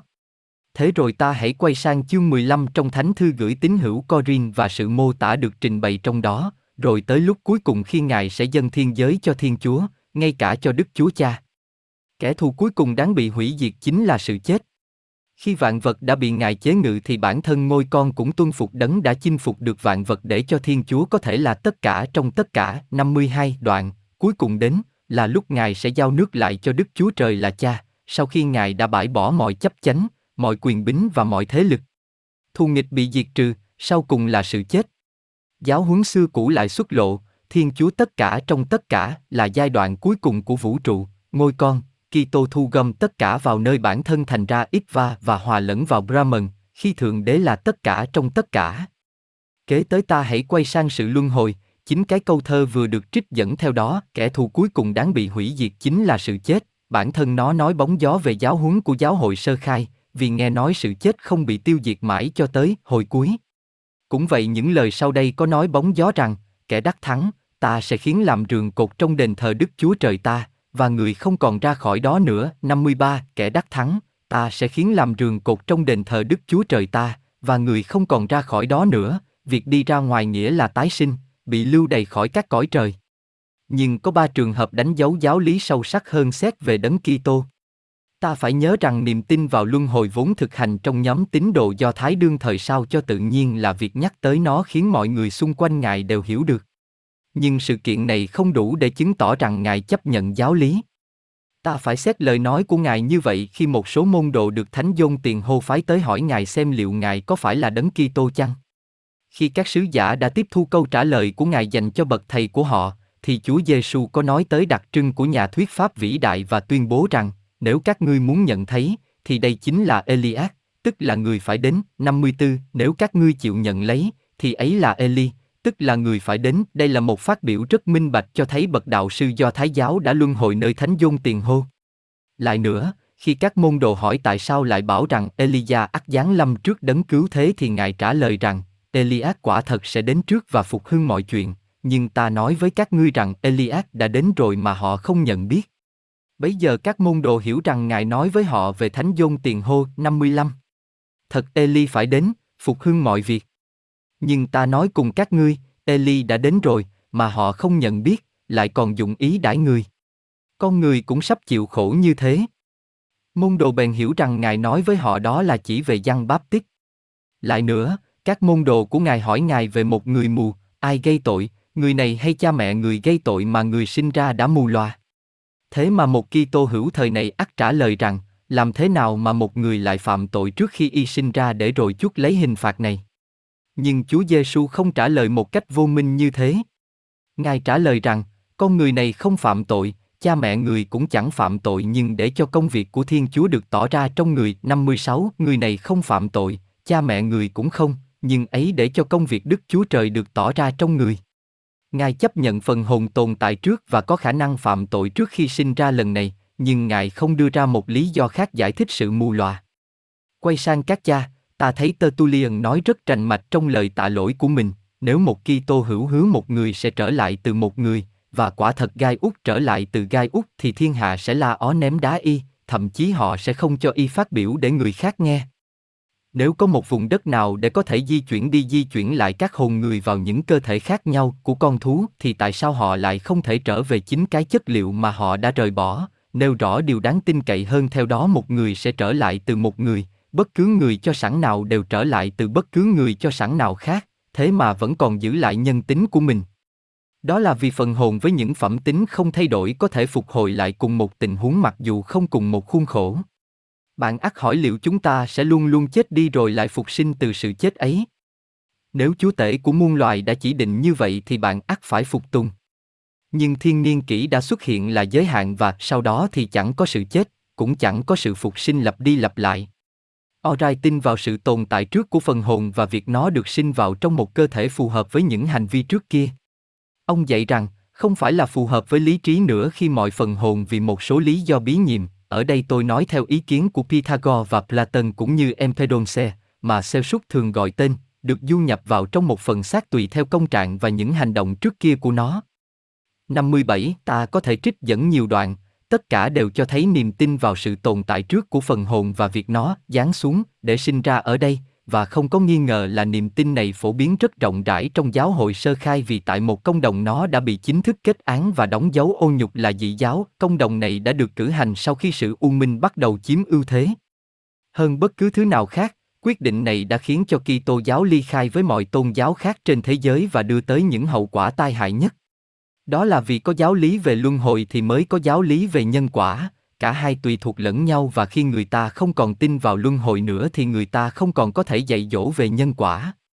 Trong những bức thư đầu tiên, nhân quả được dạy dỗ không kém phần rành mạch, chớ hề dối mình, Đức Chúa Trời không chịu khinh nhạo đâu, vì ai gieo giống chi thì gặt giống ấy, 58 chớ hề dối mình, Đức Chúa Trời không chịu khinh ngạo đâu, vì ai gieo giống chi thì gặt giống ấy. Khi không còn sự luân hồi nữa thì những lời lẽ này chẳng ai hiểu nổi, bấy giờ mọi loại lược đồ đều được phát minh ra, lược đồ về sự chịu tội thay cũng như không phải như vậy để cho con người không phải gặt hái kết quả của những hành động của chính mình. Nhưng khi bất kỳ lược đồ nào được một Kitô hữu trình bày với bạn, cho bạn biết rằng bằng cách đó bạn có thể thoát khỏi những hậu quả của các hành động của mình thì hãy trả lời y bằng những lời lẽ trong chính thánh kinh, chớ hề dối mình, Đức Chúa Trời không chịu khinh nhạo đâu, vì ai gieo giống chi thì gặt giống ấy. Một giáo lý cao cả, giáo lý về luật hy sinh, ẩn bên dưới ý tưởng về sự chuộc tội thay nhưng nó bị ngụy trang theo một cách thức đưa tới sự phạm thượng khủng khiếp nhất. Luật hy sinh khiến cho con người hiệp nhất với Thượng Đế, luật hy sinh khiến cho các thế giới được hình thành, nhờ đó các thế giới mới đang sống còn, và giáo lý cao cả ấy của thời xưa được biểu lộ nơi Kitô giáo sơ khai qua việc đấng Kitô hoàn toàn hiến mình cho ý chí của Thượng Đế. Nhưng trong Kitô giáo thời Trung Cổ có xuất hiện những lược đồ có thể nói là khiến cho ngôi cha và ngôi con chống đối lẫn nhau, điều này chấn động cho mọi sự kính ngưỡng cũng như xúc phạm mọi lý trí bằng cách đưa đủ thứ lý sự cùng hợp lệ vào trong mối tương quan giữa thần khí thượng đế và con người. Khi mất đi thuyết luân hồi thì lại xuất hiện một giáo lý khác vốn độc nhất vô nhị nơi Kitô giáo, giáo lý về địa ngục đời đời. Thiên đường và địa ngục đều đời đời giống như nhau, trở thành hậu quả của một kiếp sống ngắn ngủi dưới đây. Một con người sinh ra trên thế giới với tính tình đã được ghi sẵn rồi, với những khuynh hướng tật xấu hoặc tính tốt, có thể là như vậy, mà y mang theo từ khi lọc lòng và được ghi khắc lên y từ khi còn nằm trong nôi, khi sống được 20, 30, 40, 60 hoặc 100 tuổi, con người ấy phải quy định trọn cả số phận đời đời của mình và hoặc là lên thiên đường hoặc là xuống địa ngục đời đời. Cái giáo lý khủng khiếp ấy triển khai ra làm suy đồi tâm trí con người, khiến cho y trở nên ích kỷ. Tôi chỉ xin trích dẫn một câu thơ để cho thấy như vậy. Câu thơ này được viết ra bởi một trong những người hiền lành nhất, cao quý nhất và trong sạch nhất của Kitô giáo thời nay John Kelber, tác giả của năm Kitô giáo, ông đã bị xuống tinh thần do cái giáo lý về địa ngục đời đời này. Do ý tưởng cho rằng thiên đường và địa ngục hoặc là cùng tồn tại hoặc là cùng sụp đổ với nhau, trong tác phẩm năm Kitô giáo, ông lên tiếng thố lộ một tình cảm dường như gây xúc động mạnh cho tôi về tính ích kỷ và vô luân. Ông biện hộ cho giáo lý về sự hành hạ đời đời này vì nếu không có nó thì ý tưởng về thiên đường đời đời ắt mất đi một trong những hậu thuẫn của mình. Nếu một số người không bị hành hạ mãi mãi thì không có bằng chứng nào là những người khác sẽ có được địa vị đời đời trên thiên đường. Ông nói, tôi chỉ trích dẫn theo trí nhớ nhưng ghi lại chính xác cốt lõi của nó. Nhưng thế thì đâu là chỗ đứng của những tâm hồn thống hối? Xưa kia họ đã dựa dẫm vào lời nói đời đời của Ngài những niềm hy vọng của họ đã biến mất theo nỗi sợ sệt của kẻ phạm tội. Gắn chặt giống như hồng danh của Ngài với chính Ngài, hỡi Đức Chúa. Theo đó chúng ta sẽ vui vẻ hoặc phiền não vô tận. Nhưng nếu kho tàng giận dữ của Ngài mà bị phung phí, thì những người yêu thương của Ngài ắt cũng phải từ bỏ thiên đường được hứa hẹn. Nhưng nếu quả thật là cuộc sống trên thiên đường tùy thuộc vào sự hành hạ của người khác dưới địa ngục thì tôi ắt hỏi bạn liệu bất cứ người nào có thần khí Kitô nơi bản thân lại không chịu chấp nhận sự hủy diệt cho bản thân, chẳng thà như vậy còn hơn là mua lấy sự bất tử của mình bằng sự khốn khổ của vô vàng triệu người trong địa ngục không hề biết tới kết thúc. May mắn thay đây là một giáo lý hầu như đã thuộc về quá khứ, hết Kitô hữu này tới Kitô hữu khác đang từ bỏ nó, hết bậc đạo sư này tới bậc đạo sư khác đang tuyên cáo ngược lại. Canon pha ra thuyết pháp trên bục giảng của tu viện Westminster, tuyên cáo giáo lý về niềm hy vọng đời đời chống lại giáo lý về địa ngục đời đời, và chỉ những tâm trí nào hẹp hòi thiếu văn hóa do thiếu óc tưởng tượng mới không thể nhận ra được sự khủng khiếp của địa ngục. Chỉ những kẻ đó mới tiếp tục giảng về nó và biến nó thành một phần của Kitô giáo. Tôi phải lướt nhanh qua vấn đề liệu Kitô giáo có dạy về khoa học linh hồn hay chăng. Trong giáo hội công giáo La Mã, người ta có dạy nó một phần lớn nhưng trong giáo hội tin lành thì không. Tôi không thể nói với bạn về giáo hội chính thống Hy Lạp vì tôi không quen thuộc trực tiếp với nó. Do vậy tôi phải hạn chế vào phát biểu theo đó, trong giáo hội công giáo La Mã, huyền bí học đã được bảo tồn đến một chừng mực nào đó và trong ấy người ta vẫn còn tìm thấy một kiến thức huyền bí học nào đó và một số quyền năng huyền bí nào đó. Chẳng hạn như trong các dòng tu thuộc tu viện, người ta có dạy tham thiền một cách đặc biệt kỹ lưỡng, trong số tu sĩ nam nữ thuộc dòng tu nguyện ngắm, có một hệ thống tham thiền dìu dắt linh hồn từng bước một, từ nỗ lực tưởng tượng đầu tiên cho đến khi chuyển tâm thức vào phong cảnh được miêu tả, đây là một tàn tích của khoa học về linh hồn, dựa trên sự hiểu biết về các sự kiện. Có những di tích huyền bí khác trong giáo hội công giáo La Mã, việc dùng các ảnh tượng hoặc ngẫu tượng, theo như người tin lành gọi, việc dùng nước thánh, dùng một ngôn ngữ xưa cũ, trong đó những người có hiểu biết cầu nguyện thì công dụng của lời cầu nguyện phần lớn tùy thuộc vào âm thanh được tạo ra. Trong những sự việc đó có bộc lộ những dấu vết của giáo huấn xưa cũ, dựa trên sự hiểu biết về thế giới vô hình. Thế rồi có việc sử dụng các di tích và lời cầu nguyện cho người chết, mọi dấu hiệu của tri thức huyền bí cho dù có manh muốn, bất toàn đến đâu đi nữa. Và rồi kết quả ra sao? Chúng đã tạo ra các thần bí gia, các vị thánh, những người làm nên phép lạ trong một chừng mực mà những phân bộ khác của giáo hội không thể tiếp cận được. Thế là bạn thấy trong số các thần bí gia công giáo La Mã có những người nói tới sự hiệp nhất ấy dựa trên những đường lối tương ứng với tín đồ ấn giáo. Ở đây tôi lại không thể trích dẫn được nhiều vì thời gian thật ngắn ngủi và đề tài này thật dài, nhưng tôi có thể nhắc bạn nhớ tới tác phẩm tuyệt vời noi gương Chúa của Thomas ở Kempis, một trong những tác phẩm kỳ diệu nhất mà một Kitô hữu đã sáng tác, một tác phẩm mà những người thuộc đủ mọi tín ngưỡng đều có thể đọc một cách thuận lợi. Thánh Thomas ở Kempis đưa ra những giáo huấn về việc một người phải làm gì nếu y muốn tìm thấy đấng Kitô và giáo huấn thường được gán cho chính Đức Christ. Ta hãy xét giáo huấn về bản ngã, nếu con người muốn tìm thấy thượng đế thì y phải học hỏi, sau khi đã thoát ly mọi cái rồi còn phải thoát ly chính mình, phải ra ngoài bản ngã, vũ sạch mọi cái gì là tự ái, 59, cái gì đó. Thoát ly mọi cái rồi còn phải thoát ly chính mình, phải ra ngoài bản ngã, vũ sạch mọi cái gì gọi là tự ái. Một người phải hoàn toàn quên mình, 60, mà nếu không thoát ly hẳn những vật thụ tạo, không tài nào được thư thả mà chuyên lo về Chúa, hỡi con ơi hãy từ bỏ bản thân thì con mới tìm thấy ta. Thưa Chúa, con đã xả thân thường xuyên xiết bao và trong những chuyện như thế chẳng phải là con đã từ bỏ bản thân ư. Luôn luôn và bất cứ lúc nào, trong điều nhỏ cũng như điều lớn, con chẳng hề có một ngoại lệ nào mà luôn luôn tìm thấy Ngài trong mọi sự vật bị người ta tước bỏ Ngài đi bằng không làm sao Ngài có thể là con và con có thể là Ngài trừ phi Ngài ở cả bên trong lẫn bên ngoài đều giải thoát khỏi mọi ý chí phàm ngã.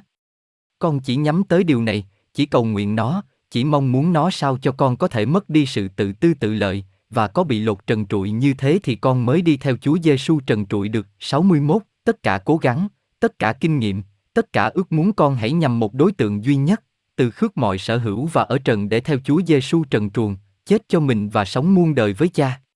Sự tiến bộ chân chính của con người cốt ở việc từ bỏ bản thân, và con người nào đã xả thân thì sẽ được tự do và an toàn rất nhiều. 62. Tự thoát, tất cả tiến bộ của con người hệ tại chỗ đó, người tự thoát được hưởng tự do đặc biệt và được bảo đảm vững chắc. Một môn đồ Vecna có thể đã viết, bất cứ ai không phải là thượng đế đều chẳng phải là cái gì hết và phải được coi là chẳng ra chi. 63. Một người không bị nao núng bởi những xúc động, nỗi niềm hân hoan trong lòng sùng tín không tỏ ra là có tiến bộ mà đúng hơn ta thấy nó nơi việc hiến thân với trọn cả tấm lòng dâng lên cho ý chí của thượng đế. Để cho với cùng một sự bình thản an nhiên ấy, con có thể tiếp tục đưa ra một lời cảm ơn cả trong thuận cảnh lẫn trong nghịch cảnh, cân nhắc mọi điều trong sự thăng bằng thung dung. 64.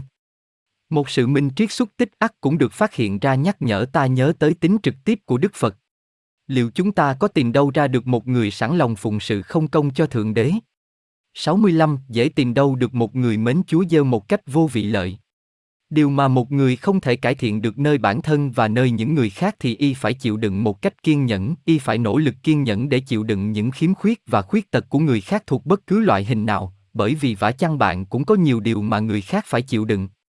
Nếu bạn không thể biến mình thành một người như bạn muốn thì làm sao bạn có thể trông mong được việc khiến cho người khác chiều theo ý thích của mình? 66. Chính bạn, bạn cũng không thể trở nên như mình muốn, thế sao bạn lại có thể bắt người khác phải trở nên như bạn muốn? Tôi có thể đề cập tới nhiều điều khác nhưng tôi không có thời giờ. Tôi đã đi quá mức thời giờ hợp lệ của mình vì muốn giúp cho bạn hiểu được một điều gì đó về tôn giáo rất thường bị ngụy trang trong tâm trí của bạn bởi những thuyết giải hẹp hòi mà nó liên tục khoác lấy.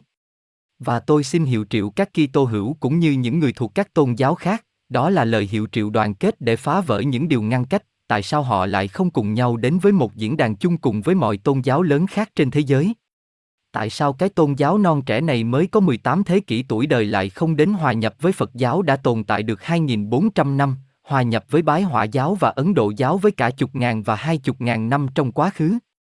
Chẳng lẽ họ không thấy mình bán bổ thượng đế siết bao khi tuyên bố rằng Ngài chỉ giữ mình dành cho một tôn giáo duy nhất trong số mọi tôn giáo và điều đó hầu như là tôn giáo trẻ nhất trong mọi tôn giáo? Chẳng lẽ họ không thấy làm thế nào mà họ xúc phạm tới đấng tối cao khi họ đòi hỏi độc quyền trên diễn đàn, xua đuổi mọi đứa con khác của Ngài vào trong bóng tối, không được công nhận bởi đấng cha lành của mọi linh hồn? Chẳng phải Thượng Đế đã tự xưng là đấng cha lành của mọi linh hồn chứ đâu phải chỉ là cha của các linh hồn nhập thế trong thể xác của các Kitô hữu. Nếu ta có thể đạt được sự đoàn kết này thì mọi sự cải đạo ắt dừng lại, không ai cố gắng cải đạo người khác theo đức tin của mình, mà đúng hơn là cố gắng học điều người khác có thể dạy được cho mình, điều mà người khác quan niệm về Thượng Đế. Đó là vì ta có thể học được tất cả đối với nhau, tín đồ ấn giáo học được từ Kitô hữu, và Kitô hữu học được từ tín đồ ấn giáo, tín đồ bái hỏa giáo học được từ Phật tử và Phật tử học được từ tín đồ bái hỏa giáo. Mọi tôn giáo đều chẳng qua chỉ là một tia sáng màu của Thượng Đế và khi thống nhất mọi tôn giáo lại thì ta ắt thấy ánh sáng trắng chân chính. Chừng nào mà ta còn chia rẽ thì ta còn nhúng màu một tia đặc biệt. Ta hãy nghiên cứu mọi tôn giáo và yêu thương tất cả mọi tôn giáo, nhiên hậu ta sẽ tiến gần hơn tới suối nguồn mà tất cả chúng ta đều thoát thai và tận cùng nơi đó. Bạn thừa biết tôi đâu có thuộc về cái tôn giáo mà tôi đang phát họa ở đây, bạn thừa biết mặc dù sinh trưởng trong công giáo nhưng tôi đã bị nó trục xuất do sự trình bày hẹp hòi và không biết tới những quan điểm chân thực và sâu sắc hơn của những tín ngưỡng ấy. Nhưng tôi có nói với bạn rằng mọi tôn giáo này đều xuất phát từ cùng một cội nguồn. Các con cháu của chúng nên sống như những người anh em chứ không phải như những kẻ thù và chẳng ai nên cố gắng cải đạo người khác, tất cả nên được đối xử một cách trân trọng. Lòng thù ghét là điều ác cho dù ta có thể thấy nó nơi bất cứ tôn giáo nào. Mong sao mỗi người hãy dạy dỗ tín ngưỡng của chính mình cho những người khác muốn tuân theo, mong sao mọi người đều được tự do nói lên quan điểm của mình về Thượng Đế đối với mọi người nào sẵn lòng lắng nghe mình. Chúng ta chẳng qua chỉ là những phiến diện của đấng vĩnh hằng, trí năng của ta là những kênh dẫn hẹp hòi mà sự sống và tình thương của Thượng Đế tuôn đổ qua đó. Ta hãy là kênh dẫn nơi bản thân mình nhưng ta đừng chối bỏ việc những người khác cũng là kênh dẫn giống như chính ta, sự sống và tình thương thiên liêng tuôn chảy qua họ cũng như tuôn chảy qua chúng ta. Bấy giờ hòa bình mới có được, bấy giờ mới không còn có sự chia rẽ nữa, bấy giờ mới có sự thống nhất, sự hài hòa vốn còn lớn lao hơn cả sự đồng nhất nữa. Khi các con của Ngài sống trong tình yêu thương nhau, thì họ mới có thể hy vọng biết được một điều nào đó về tình thương của Thượng Đế, vì một bậc đạo sư của Kitô giáo quả thật có nói, kẻ nào không yêu thương người huynh đệ mà mình đang nhìn thấy, thì làm sao y có thể yêu thương được Thượng Đế mà mình không nhìn thấy? 67. Vì kẻ nào chẳng thương yêu anh em mình là người mình đã thấy, thì thể nào thương yêu Đức Chúa Trời là đấng mình chẳng từng thấy được ư?